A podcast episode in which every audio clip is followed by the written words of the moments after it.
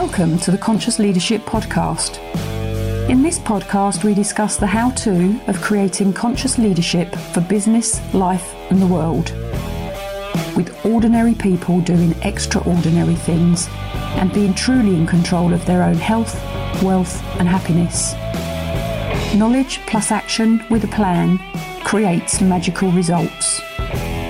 Introducing your host, Julie Hogbin, author, international speaker, mentor, disruptor, and creator of Conscious Leadership, and property investor living in the UK.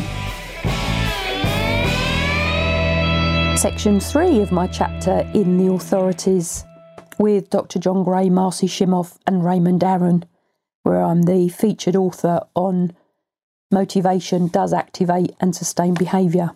So this part of the chapter is around self-perception. So I'm going to cover self-perception, collective perception, and choices in this short section.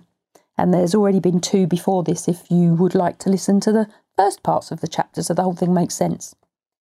So self-perception. Self-perception is the belief or disbelief in our own capabilities to achieve a goal or an outcome. These beliefs provide the foundation for human motivation, well-being, and personal accomplishment. This is because unless you believe that your actions can produce the outcomes you desire, you will have little incentive to act or to persevere in the face of difficulties. Of course, human functioning is influenced by many factors. The success or failure you experience as you engage the countless tasks that comprise your life naturally influences the many decisions you must make. Also, the knowledge and skills you possess will certainly play critical roles in what you choose to do and not do. People's level of motivation, emotional stress, and actions are based more on what they believe than on what is objectively true. For this reason, how you behave can often be better predicted by the beliefs you hold about your capabilities than by what you are actually capable of accomplishing. I have to say, listeners, it's far harder to read a book out loud, even when you've written it yourself. I'm stumbling and making mistakes. So, yes, I'm human. You only need to watch one of the reality TV shows to see how clearly some people are deluded about their own abilities. The opposite is also true. You talk to someone who you know is gifted and they think and believe the complete opposite. Again, in addition to the book, how do you feel about yourself and your skill set? Do you think you're better than possibly you are? I've met a lot of people like that in business over the years. Or do you actually minimize your capabilities and your strengths? And again, I've met a lot of people like that over the years. So think about the reality of the situation and where are your beliefs coming from and what can you do about them? Back to the book. Our upbringing and early influences, or even a recent happening, have a huge part to play in how and what we believe about ourselves. The great news, though, is whatever has happened in the past does not have to happen in our future. These perceptions help determine what you do with the knowledge and skills you have. They also explain why your behaviours are sometimes not matched to your actual capabilities and why your behaviour may differ wildly from somebody else, even when you have similar knowledge and skills. For example, many talented people suffer frequent and sometimes debilitating bouts of self-doubt about capabilities they clearly possess, just as many individuals are confident about what they can accomplish despite possessing a modest repertoire of skills. Belief and reality are seldom perfectly matched, and individuals are typically guided by the beliefs when they engage the world.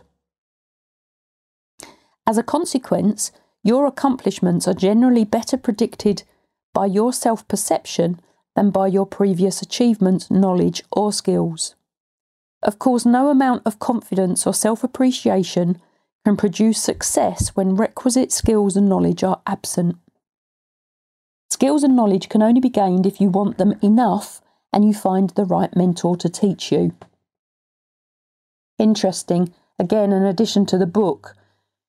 You find the right mentor to teach you. You can learn the skills, or certainly learn the knowledge through reading, listening to these podcasts, you know, mine and other people's, and thinking about what that really means to you.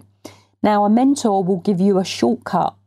So you can learn, and you can, through books and various other guises, but the mentor will actually give you a shortcut to get into where you want to be, because they've already trod the path that you aspire to do, whether it's their skill set or within business, whatever it is, they're already doing it. So if you choose a mentor, please make sure that they truly are doing what they've said they've done. I have a real issue with business mentors, business coaches who actually don't run a business. They have the theoretical knowledge, but they don't have the real knowledge in doing the thing that they're mentoring others in. It is a real bugbear of mine. Anyway, back to the book. So, collective perception. Because individuals operate collectively as well as individually, self-perception is both a personal and a social construct. Collective systems develop a sense of collective effectiveness. It can create the group's shared belief in its capability to attain goals and accomplish desired tasks. So one brain is one, but the collective brain power of a group equals more than the sum of its parts. It's the adage 1 + 1 = 3 or 2 + 2 = 5. However, this is only true when the collective works together in harmony with the same aim. If members of the collective are working against each other, one brain doesn't even equate to one. It will function at a lesser capability, as will the individual, as they are experiencing conflict. Now, a collective can be a team or a working group. So I'm just adding in a bit there about what does collective mean. For example, organisations develop collective beliefs about the capability of their sales force to perform, or their managers to teach and otherwise enhance the lives of their workforce, and of their administrators and policymakers to create environments conducive to these tasks. Organisations as well as individuals also create beliefs that are not positive. They cannot gain additional sales, clients, revenue, etc. Collectiveness creates a culture which needs to be managed. I'll do a separate session on culture. It's not part of this book, but I'll do a separate podcast on that. Organisations with a strong sense of positive collective perception exercise empowering and vitalising influences over their employees. These effects are evident in their results. The power of others' attitudes, as mentioned previously, are contagious and will affect your motivation.